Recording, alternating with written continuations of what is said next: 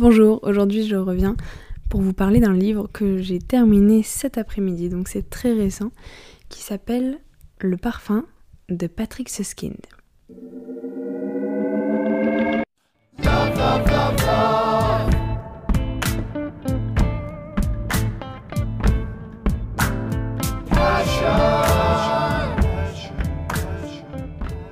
On suit l'histoire euh, d'un certain Jean-Baptiste Grenouille qui vit en France euh, au XVIIIe siècle. Et ce Jean-Baptiste Grenouille, il a un don. Il possède le nez le plus fin du monde. Donc il grandit dans, la puanteur de Paris, dans la misère.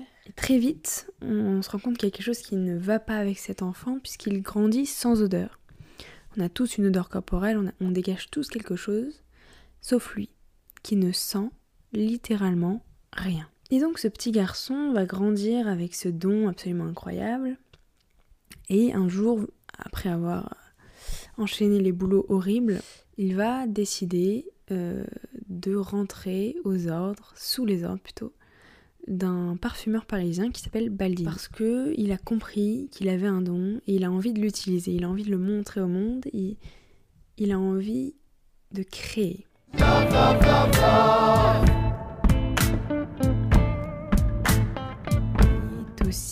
Incapable de ressentir la moindre émotion. Il est dépourvu en fait de tout ce qui fait que l'homme est homme et il est dépourvu de toute caractéristique morale humaine.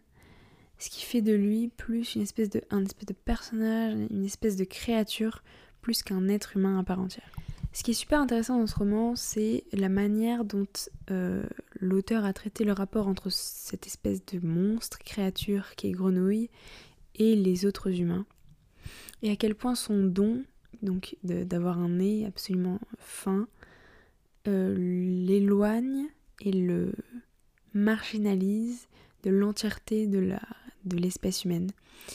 Ce qui est intéressant, c'est que Grenouille a un, ressentiment très très fort envers les humains qui va, tout simplement euh, orienter euh, la destinée funèbre, sa destinée. Et puis on voyage aussi dans ce livre, on voyage à travers cette France, on rencontre des personnages très ancrés dans leur époque, dans leurs mœurs, qui dépeignent vraiment ce qu'était la France de ces années-là. On entretient une relation qui est très particulière avec Grenouille, puisqu'on le suit, on est dans sa tête, on comprend ce qu'il pense. On peut possiblement à un moment penser, ressentir de l'empathie, mais c'est beaucoup plus flou que ça.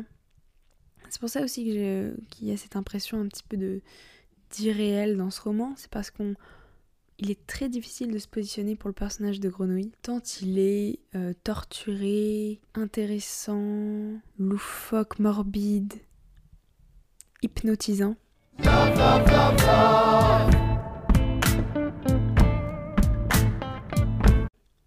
Le roman est globalement assez hypnotisant et je, pense que la manière dont c'est écrit joue beaucoup.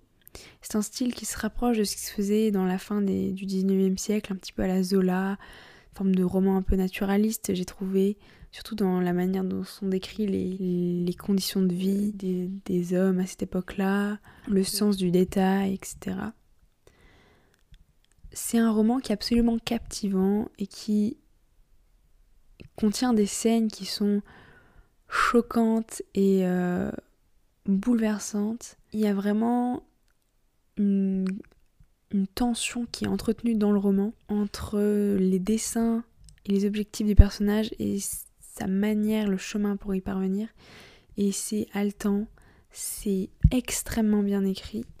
Et puis surtout, ça questionne la fragilité de l'être humain et à quel point ses actions et ses réactions sont régies par euh, ses émotions et, ses ressentis et par une forme de d'instinct, d'instinct primaire qu'on ne contrôle pas en fait. Voilà, j'essaie de, de pas trop en dévoiler parce que je pense que ce qui est intéressant, c'est de comprendre et de cheminer avec le personnage principal jusqu'à l'aboutissement de son objectif. En tout cas, c'est un roman que je conseille absolument, qui est très intéressant, qui nous apprend des choses sur la parfumerie, qui nous plonge dans un univers à la fois très réaliste et à la fois euh, surréaliste et loufoque au possible, avec un personnage morbide, pseudo-attachant, pseudo-répugnant. Je pense que c'est un livre qui plaira à beaucoup. Si vous avez un peu de chance, vous tomberez sur l'édition avec le tableau de, de Watteau, Watteau, je ne sais pas comment ça se prononce, euh, Jupiter et Antiope, que je trouve très beau. Voilà,